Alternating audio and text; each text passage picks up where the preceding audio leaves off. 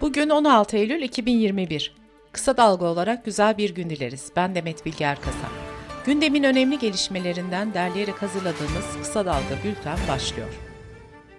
Diyanet İşleri Başkanlığı gelecek yılki 16.1 milyar liralık bütçesiyle 17 bakanlıktan 7'sini geride bırakacak.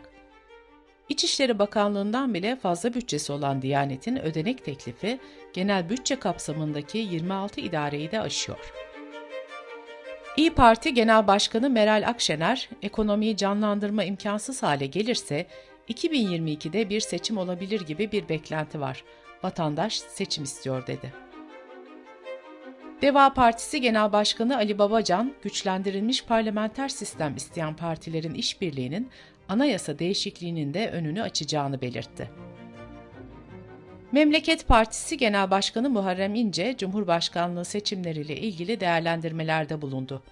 İnce, bence Kılıçdaroğlu da Akşener'de aday olmalı, HDP'de kendi adayını çıkarmalı. Aday sayısı ne kadar çok olursa katılım o kadar yüksek olur. Ama bu adaylar topluma kim ikinci ise onu desteklemek üzere söz vermelidir dedi.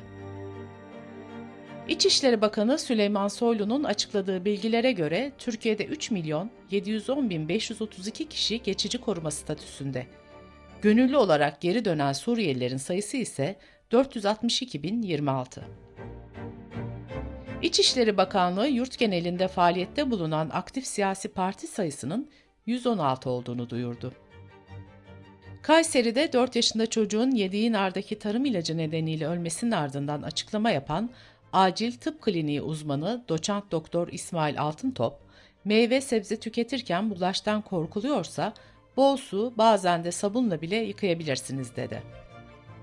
İstanbul Maltepe'de Büyük Uyanış adıyla 11 Eylül'de yapılan aşı karşıtı miting başvurusunu 3 Ağustos'ta reddeden Kaymakam Meftun Dallan'ın 20 Ağustos'ta Kocaeli'nin Derince ilçesine tayin edildiği öğrenildi.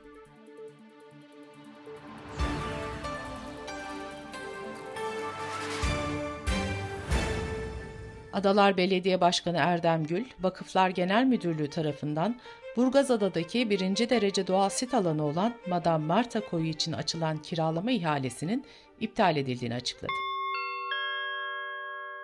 Bültenimize COVID-19 haberleriyle devam ediyoruz. Yüz yüze eğitimin başladığı 6 Eylül'den beri COVID-19 vakası çıkan sınıflar eğitime 14 gün ara veriyor. Milli Eğitim Bakanı Mahmut Özer, Diyarbakır'da 21 sınıfta korona vakası ve temaslar nedeniyle eğitime ara verildiğini söyledi.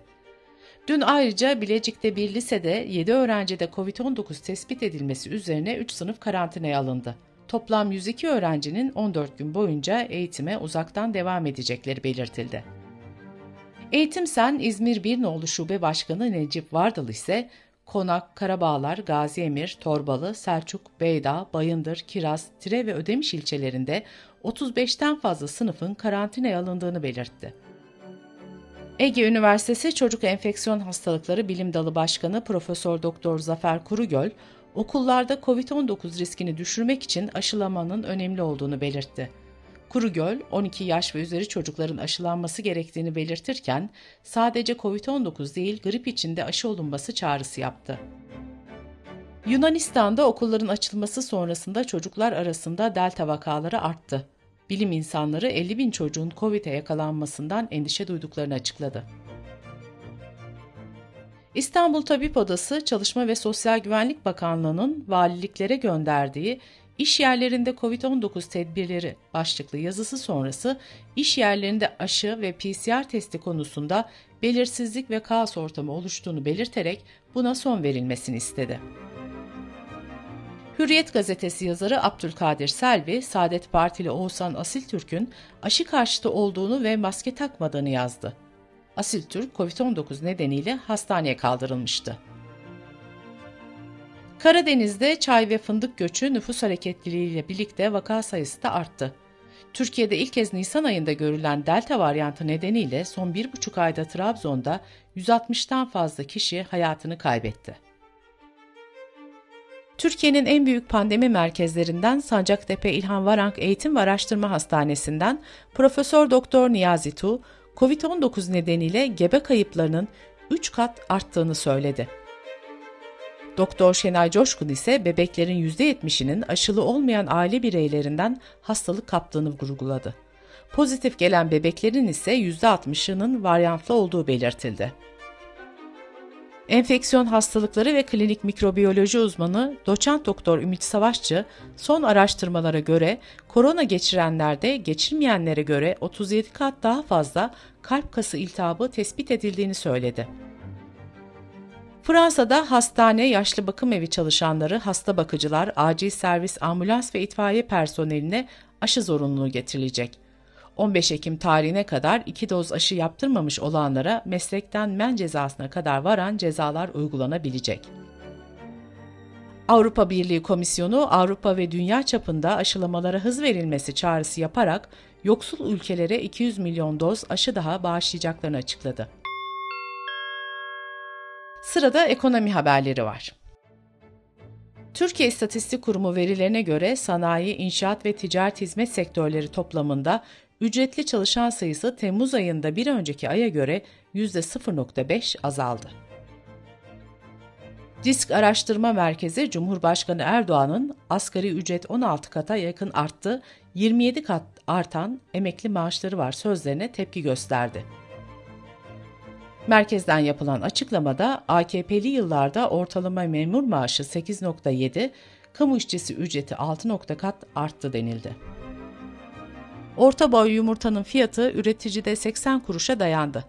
Geçen haftaya kadar 73 kuruş olan yumurtanın adet fiyatı geçen yılın aynı döneminde 43 kuruştu. Üreticiler maliyetlerimiz çok yükseldi, yem fiyatları bir hayli arttı, buna rağmen maliyet artışlarını tam olarak yansıtamadık dedi. Tarım ve Orman Bakanı Bekir Pakdemirli, kuraklıktan zarar gören 43 kentteki 14.213 üreticiye toplam 214 milyon lira ödeme yaptıklarını ifade etti. Dijital para için çalışmalar yürüten Merkez Bankası yeni bir aşamaya geçti. Merkez Bankası teknoloji paydaşlarının katılımıyla Dijital Türk Lirası İşbirliği platformu kurdu. Dış politika ve dünyadan gelişmelerle devam ediyoruz. Afganistan'da iktidarı ele geçiren Taliban içinde iç çekişme ve iktidar savaşları yaşandığına dair haberlere bir yenisi daha eklendi. İngiliz Kamu Yayıncılık Kuruluşu BBC, Taliban'ın kurucularından Başbakan Yardımcısı Birader ile bir kabine üyesi arasında kavga çıktığını bildirdi. Birader'in yanı sıra Taliban'ın en üst düzey dini lideri Ahunzade'nin de nerede olduğu kesin olarak bilinmiyor. Taliban, Birleşmiş Milletler'in Afganistan için düzenlediği yardım konferansında kararlaştırılan mali desteğin tamamen şeffaf bir biçimde halka ulaştırılacağını açıkladı. Avrupa Kamu Savcılığı Ofisi, Avrupa Birliği genelinde 300 farklı dolandırıcılık vakasının soruşturulduğunu açıkladı. Vakaların AB bütçesine verdiği zararın 4 milyar 500 milyon euro olduğu belirtildi. Almanya'da muhalefette bulunan liberal çizgideki Hür Demokrat Parti, emekli maaşlarının gelecekte de istikrarlı bir şekilde ödenebilmesi için yılda 500 bin göçmene gereksinim duyulduğunu açıkladı. Güney Kore, Kuzey Kore'nin doğu yakasına iki balistik füze fırlattığını açıkladı. Japonya Başbakanı Suga bunun bölge barışına tehdit oluşturduğunu söyledi. Bu, Kuzey Kore'nin bir hafta içindeki ikinci denemesi oldu. Bolivya'nın Santa Cruz kentinde bir kadın Hot Burger adlı bir fast food işletmesinden aldığı hamburgerin içinde insan parmağı buldu. Restoranda çalışanlar olaydan günler önce bir personelin iki parmağını kıyma makinesine kaptırdığını söyledi. Bültenimizi kısa dalgadan bir öneriyle bitiriyoruz. Gazeteci Mehveş Evin arka planda COVID-19 aşılarına dair kafa karıştıran iddiaları masaya yatırdı. Kısa Dalga.net adresimizden ve podcast platformlarından dinleyebilirsiniz. Gözünüz kulağınız bizde olsun. Kısa Dalga Medya.